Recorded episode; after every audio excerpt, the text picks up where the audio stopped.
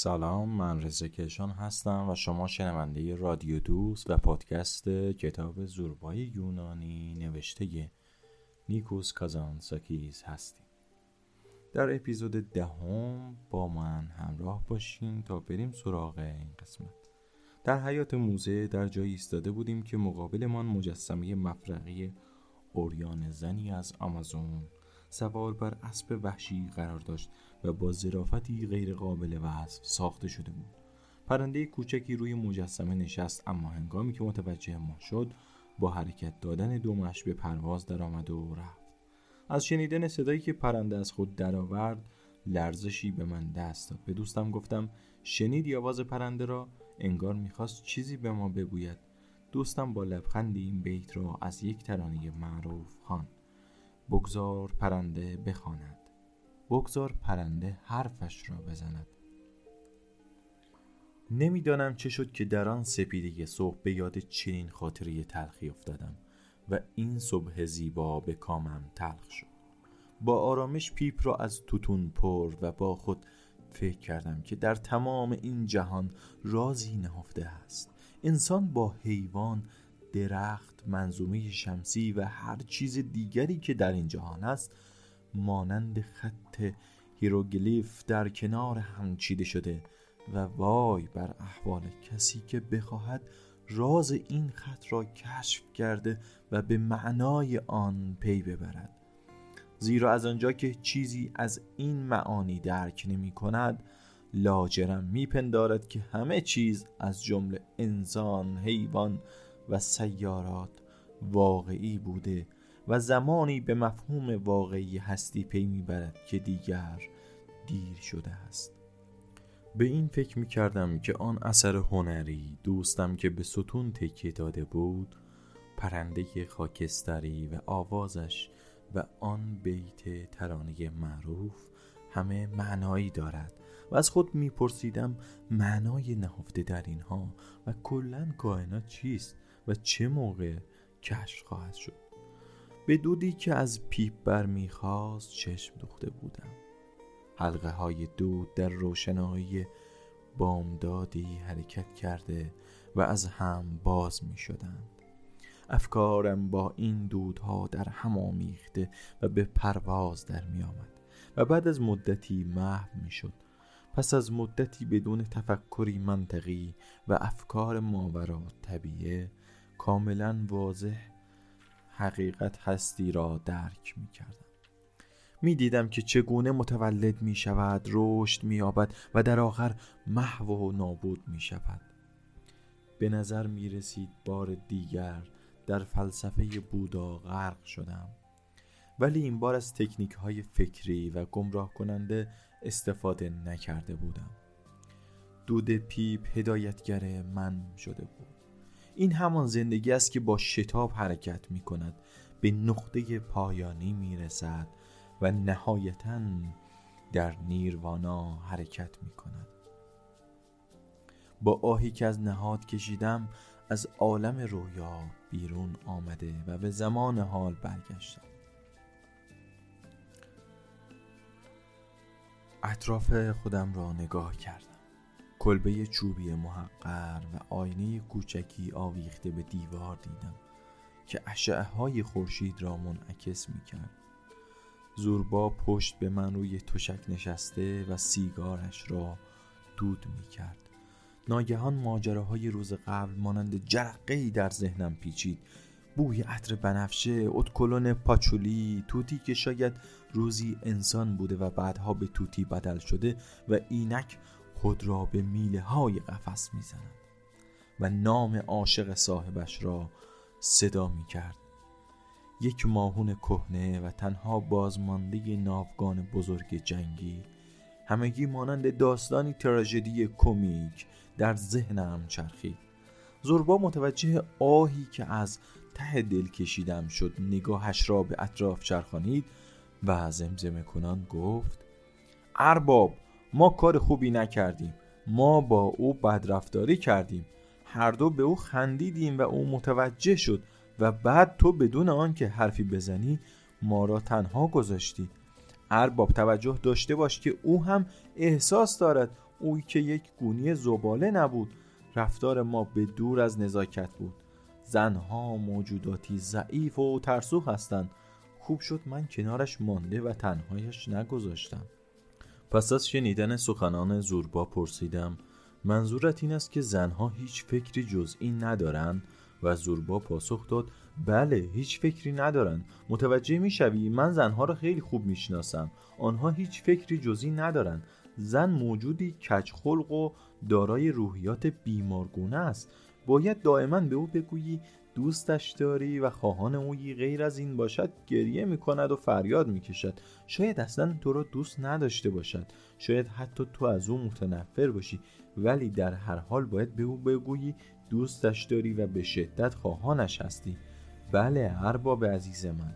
هر مردی با زن روبرو شود باید خواهان او باشد و دائما مطابق خواست و میل او عمل کند.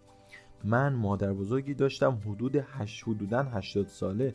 در آن زمان روبروی خانه ما دختر جوانی زندگی می‌کرد. زیبا و شاداب و ترا تازه. نامش کریستالو بود. هر شنبه شب ما نوجوانهای اهل آبادی دور هم جمع می شدیم یکی از دوستان گیتارش را زیر بغل می‌زد و دست جمعی با خواندن یک سونات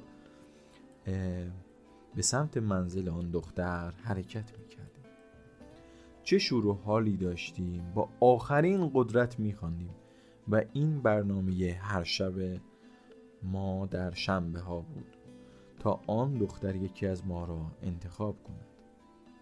ارباب باور نمی که زن جراحتی دارد که هیچ وقت درمان نمی شود در هیچ کدام از کتابهایت در این مورد چیزی نخوانده ای.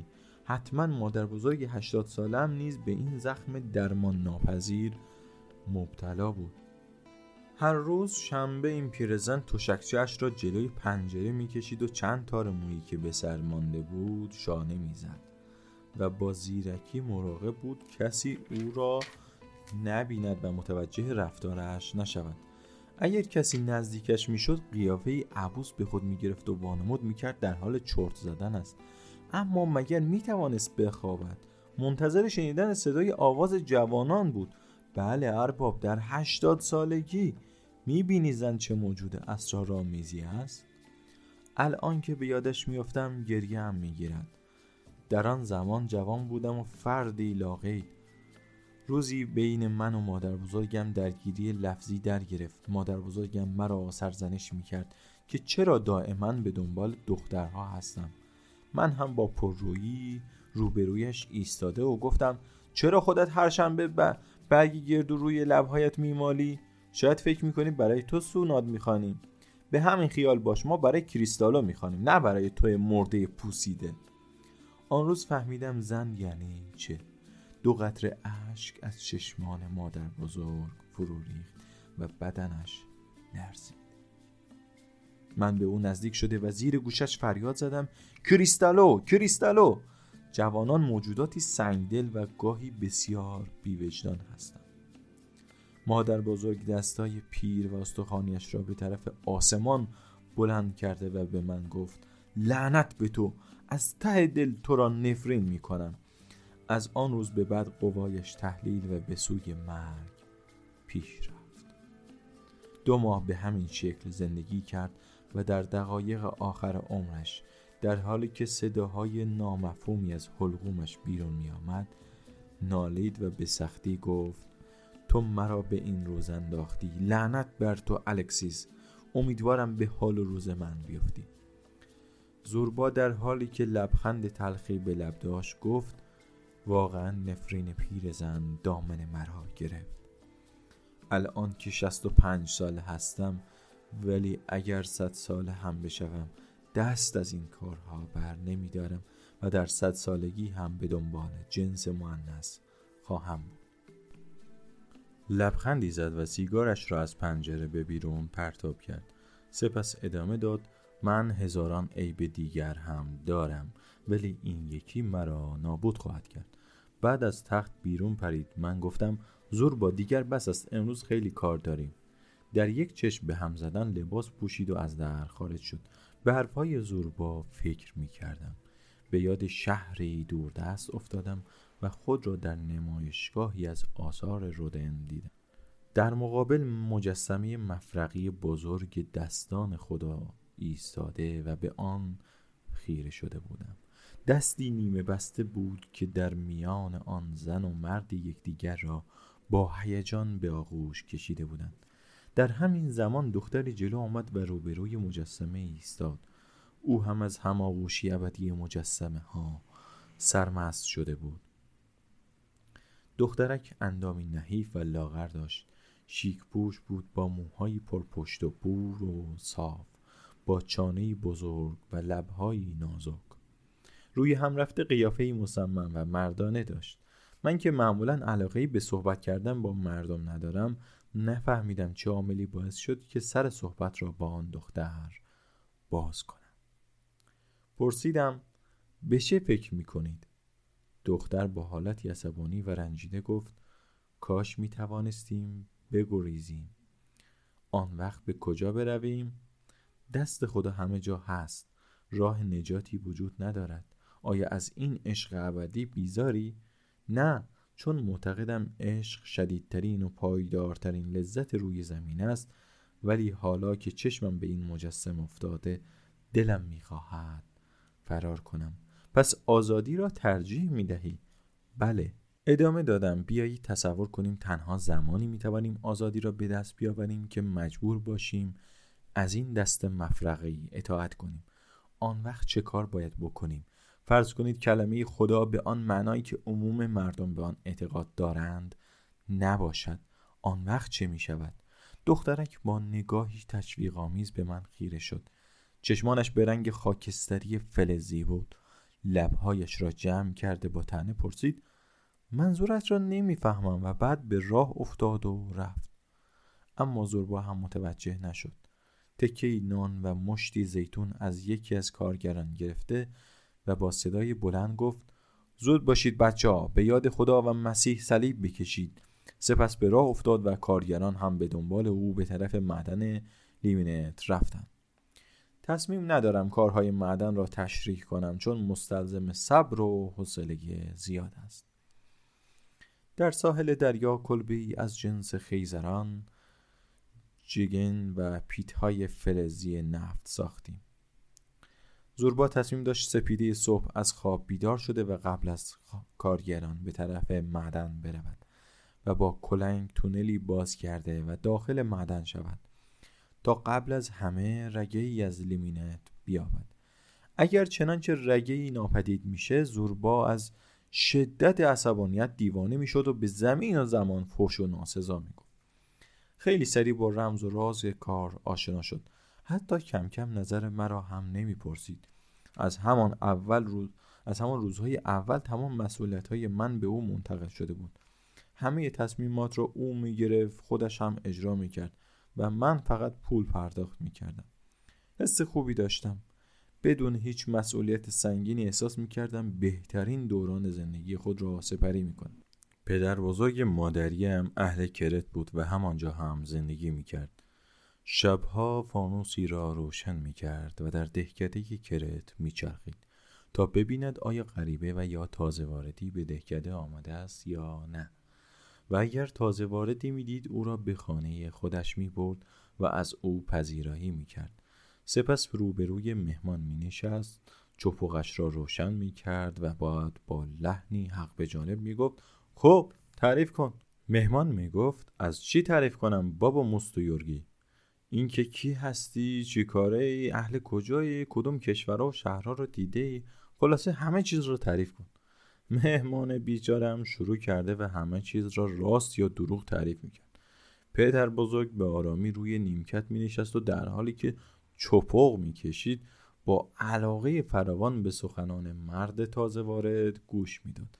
و در آخر اگر از مهمان خوشش میآمد می‌گفت می‌توانی فردا هم همینجا بمانی و گفتنی ها را برای هم تعریف کنی. پدر بزرگ در تمام طول عمرش از دهکده کرت خارج نشده بود. حتی به کاندیا یا کانه ها هم نرفته بود. می‌گفت مگر آنها تا به حال به اینجا آمدن که من بروم؟ تازه بروم که چی بشود؟ حالا در این ساحل زیبا من هم می‌خواستم رفتار پدر بزرگ را تقلید کنم. من نیز غریبه یافته و تصمیم داشتم مانع رفتنش بشوم. همانند پدر بزرگ شامگاهان که زمان استراحت است منتظرش می شوم و او را وادار می کنم تا شامش را با من صرف کند. و پس از شام زمانی که باید دینش را به من ادا کند به او دستور می دهم تا تمام ماجرای زندگیش را برایم تعریف کند و خود در حال کشیدن پیپ به سخنانش گوش می دهم این مهمان تازه وارد مردی است دنیا دیده و پر از تجربه. پس من هرگز از سخنانش خسته نخواهم شد. مهمان من همان زوربا است و من در ساعات استراحت از او خواهم خواست. برایم همه چیز را تعریف کند. زمانی که زوربا شروع به تعریف می کند سر تا سر مقدونیه را به وضوح در فاصله کم میان خود و زوربا می بینم. کوه جنگل ها سیلاب ها زنان زحمتکش مردان دروش تیکل و قوی و کوه مقدس اتوس را. زربا پس از گفتن ماجرای راهبه ها سرش را تکان داده و با خنده می‌گوید خداوند تو را از دو چیز محفوظ بدارد پشت قاطر و جلوی راهب. زوربا شبها مرا با داستانهای هیجان انگیزش در سراسر یونان بلغارستان و قسطنطنیه میچرخان. من چشمانم را میبستم و سعی می‌کردم آنچه را می‌گوید به دقت شنیده و خود را در آن موقعیت ها قرار دهم. زوربا تمام شبه جزیره آشوب زده بالکان را از نزدیک دیده و همه وقایع را با تمام وجود حس کرده بود. هر اتفاقی را که در نظر دیگران خیلی معمولی و پیش پا افتاده بود با نگاهی معماوار مینگریست و از هیچ چیز بی تفاوت رد نمی‌شد. مثلا وقتی زنی از کنارش رد می‌شد با تعجب می‌پرسید وجود زن چه معمایی است؟ اصلا جنس زن از چیست؟ چرا برای دیدنش وادار می‌شوی؟ مردی خود را برگردانیم. ارباب تو جواب بده چرا این کار را می‌کنیم و هر بار مردی را می‌دید که لیوانی پر از آب سرد در دست داشت؟ و یا کشاورزی که به درختان پرشکوفه باغش رسیدگی می‌کرد. باز هم همین سوالات را می‌پرسید به هر چیز یا واقعی طوری مینگریست که انگار بار اول است آنها را می‌بیند. دوستان عزیز ممنون که تا اینجای کار با من همراه بودید. من حدودا تا صفحه 71 با شما همراه بودم. اپیزودهای بعدی رو با من همراه باشین. خیلی دوست دارم به برنامه بذارم. مثلا نمی‌دونم نظرتون چیه؟ تو هفته دو تا اپیزود بذارم سه تا اپیزود بذارم ولی فکر کنم دو تا اپیزود رو بتونم یا یه دونه. شما کدوم رو ترجیح میدی؟ یه دونه اپیزود در هفته یا دو تا؟ اینو تو کامنت ها به هم بگین و هر انتقاد یا پیشنهادی که دارین حتما با من درش در میون بذارید که بتونیم ارائه بهتری داشته باشیم. روز خوش و روزگارتون به شادی باشه. اسپانسر این برنامه ها و اپیزود ها هم فروشگاه اینترنتی مبلمان و دکوراسیون جاجیم هست. به آدرس جاجیم دات کام و شما می‌تونید هر چیزی که مربوط به مبلمان دکوراسیون و اکسسوری باشه در این سایت پیدا بکنید و به راحتی خریدتون رو انجام بدید. خدایا رو نگهدار شما باشه.